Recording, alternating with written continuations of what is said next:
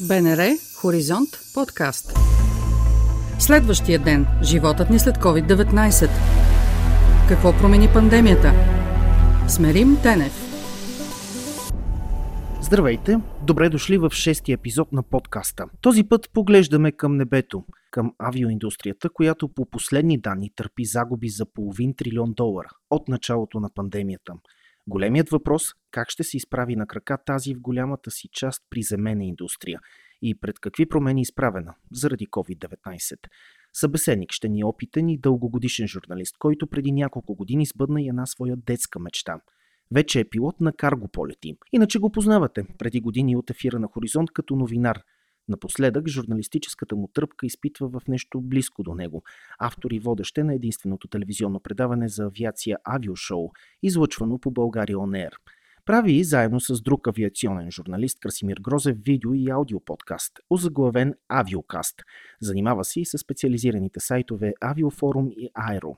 Добре дошъл в следващия ден, казвам на пилота, журналиста и определящия се и като ентусиаст Александър Богоевленски.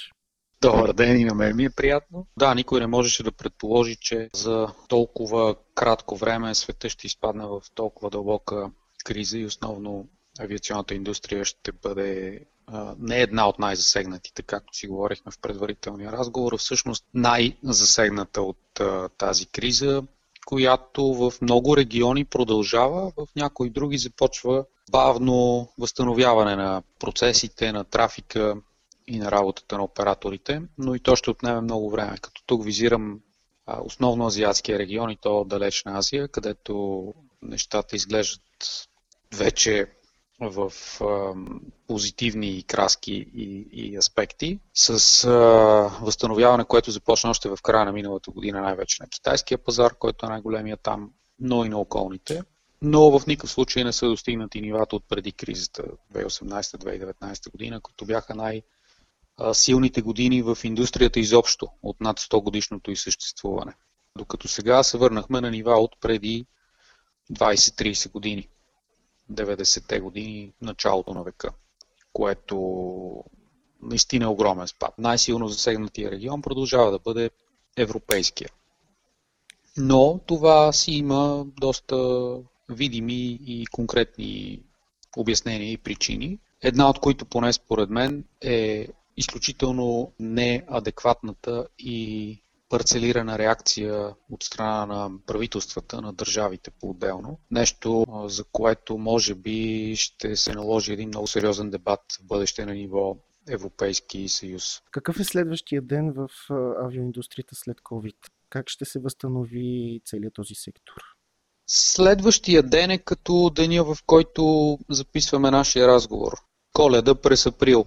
Тоест, денят няма да, да започне с е, прекрасен слънчев изгрев, е, много бързо времето да стане топло и приятно за всички. Не, ще бъде мъгливо, трудно да се излезе от кризата, без много светлина и бавно и мъчително процесите ще се възстановяват, но всичко това то вече води до доста сериозни трансформации в начина по който от една страна основните играчи авиокомпаниите водят бизнеса си. От друга страна потребителите го, го възприемат и използват като услуга.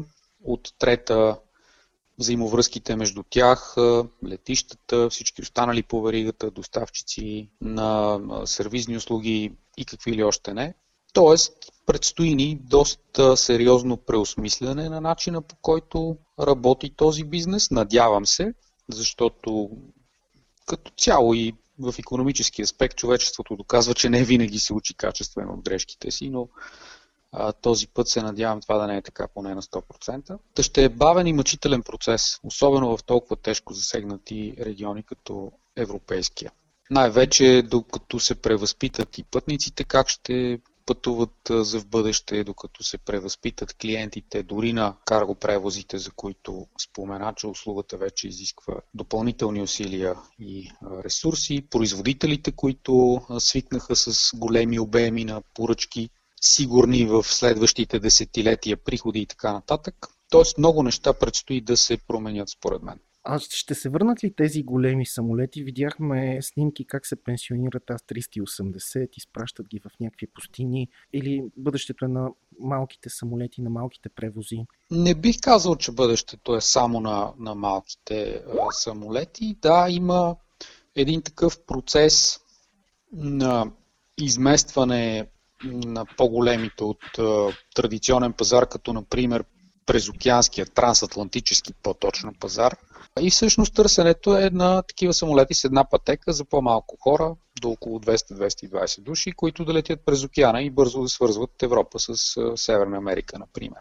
Но големите ще се върнат, да. Това, което се случва обаче, виждаме го на фона на, може би най-добрия пример е Lufthansa Group. Групата се отървава от всичките си неефективни големи, широкофюзелажни самолети. Например, ти каза вече 4 моторните Airbus 380, които въобще не са стари. Даже пенсиониране нали, в техния случай звучи нелепо. Но този самолет просто не е достатъчно ефективен за условията, в които живеем. 500 души на борда с съответните разходи. Първо, че толкова пътници ще е трудно да се съберат на едно място в следващите години. Второ, че самолетът просто а, изпревари времето си като че ли. Други типове, като Boeing 777 от по-старите му версии, Airbus 340 също 4 моторен неефективен самолет. Всичко това отива в пенсия, както казахме, някъде в пустинята на дългосрочно съхранение. И тази група избира да лети само с двумоторни, широко фюзелажни, големи самолети, които са достатъчно ефективни и в по-малко количество като брой в флота, за да захранят основните и интерконтинентални линии. Такова според мен ще се оформи бъдещето за много превозвачи. Пак основно в Европа, Северна Америка е съвсем друг тип пазар, Азия също. Тези празни летища ти пуска много снимки от къде ли не. Дали отново ще се напълнят с пътници? Т.е. пътниците имат ли доверие за безопасността си в един самолет? Видяхме, че леко по леко туристическата индустрия започна да превозва хора на по-далечни разстояния. Но като специалист, като пилот, дали наистина е толкова безопасно да летим с самолет? Въпросът е многопластов. Всъщност аз бих разделил туристическата индустрия от авиационната с една по-скоро невидима линия. Те са доста тясно свързани. Да, туризма се отваряше и това го виждахме най-вече в България. От много европейски държави все още не може да се лети до никъде, нито до Занзибар, нито до Малдивите, нито до Сейшелите но българският така наречен в много големи кавички модел за управление на кризата позволи хората да пътуват до екзотични дестинации, които ясно по каква причина оставаха празни и с примамливи оферти позволиха и на не толкова финансово възможните хора от България да ги посетят. Но въпросът и за летищата.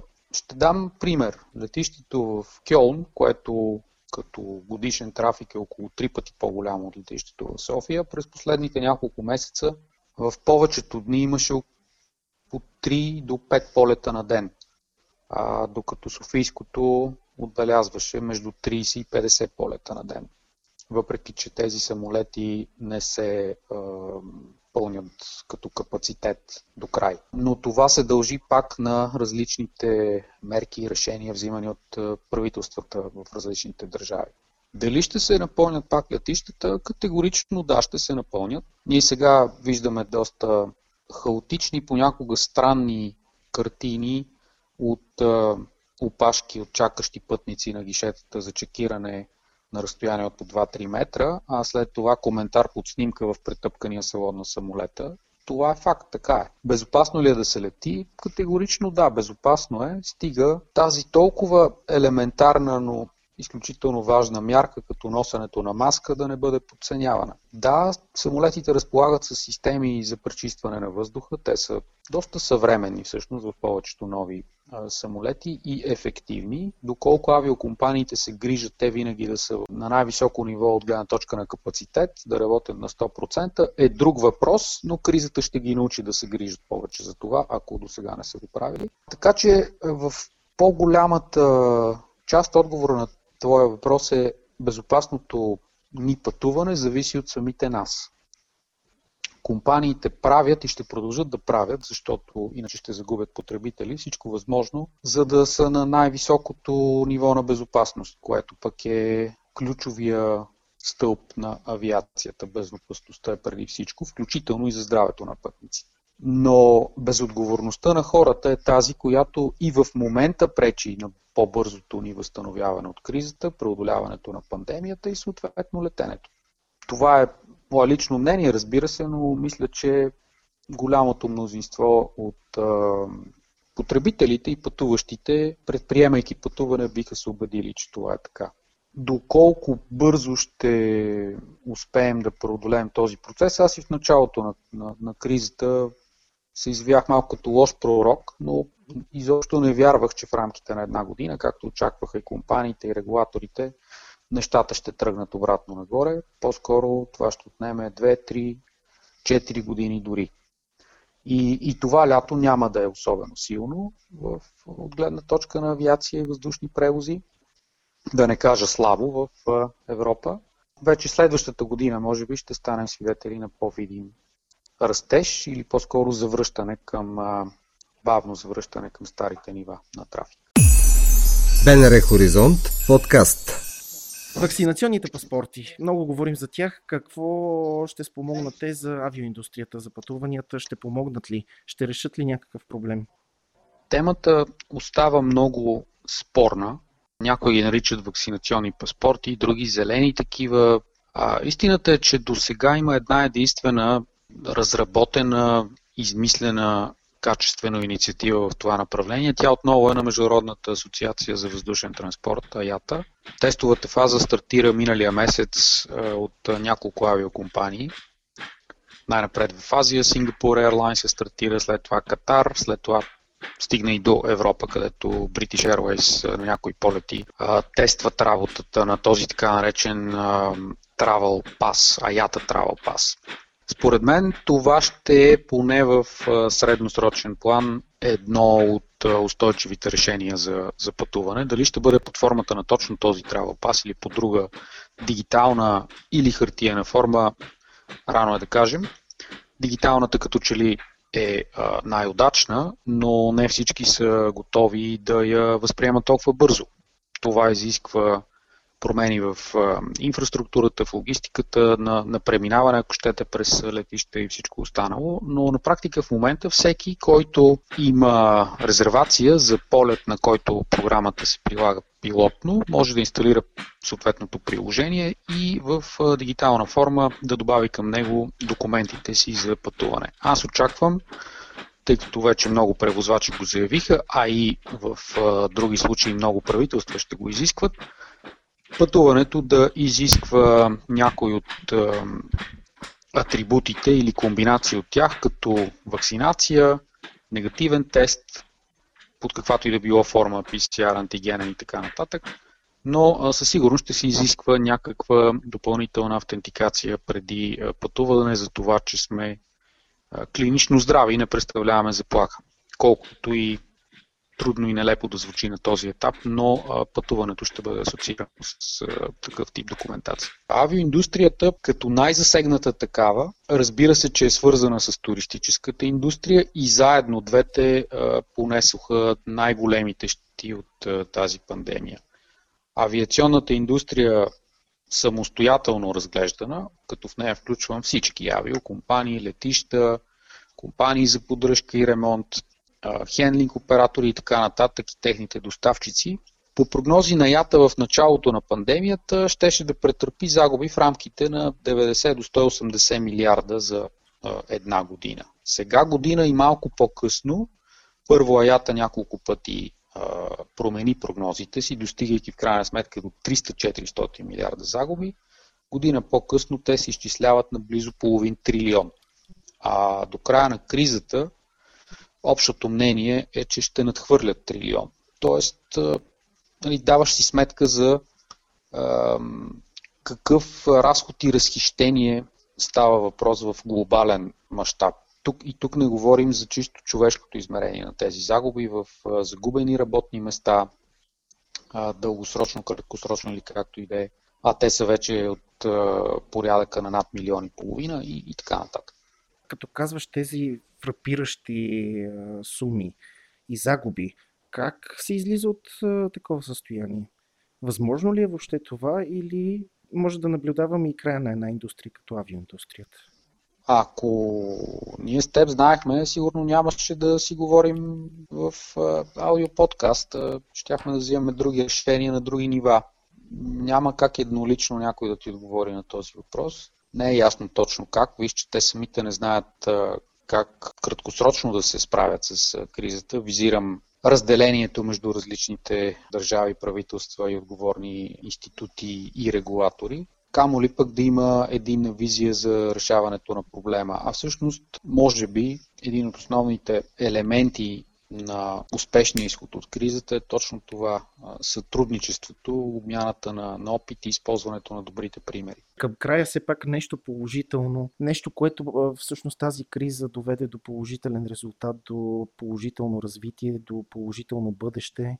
Много неща очертахме, мисля, като положителни до тук това, че пътуването е безопасно, ще става все, все по-безопасно от най-вече здравословна гледна точка. А, като друг позитивен аспект бих очертал това, че много се ускори процеса на преминаване към, както се казва, въглеродна неутралност за цялата индустрия. Тоест, ако до сега хоризонта беше от порядъка на 30-40 години в бъдещето, то към момента той вече съкръщава на 15-20 години. Нещо, което според мен кризата драстично ускори като процес, т.е. към устойчиво развитие в бъдеще. И производители, и потребители на авиационни продукти и услуги, самолети от една страна, авиокомпании от друга, производители от трета, вече доста усилено говорят за разработка на нови типове задвижване при самолетите, било то електрическо, водородно или каквото друго успеем да създадем в рамките на следващите години. За много иновативни процеси не само се говори, те вече се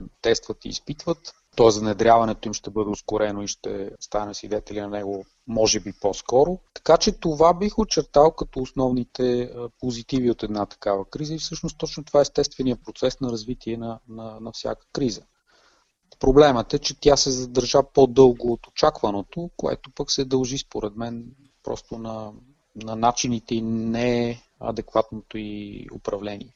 Благодаря за това участие на Александър Богоявленски, пилот, журналист и ентусиаст. Ако сте чували странни шумове в това издание, това бяха опитите на едно от кучетата ми активно да участва в записа. Може да ни откриете и във Facebook, там очаквам коментарите ви, въпросите и идеите ви за теми, които са ви интересни и може да обсъдим в подкаста. Така завършва шестият епизод на следващия ден. Благодаря ви, че бяхме заедно. Аз съм Марин Тенев. До чуване. Чухте епизод от подкаста. Следващият ден.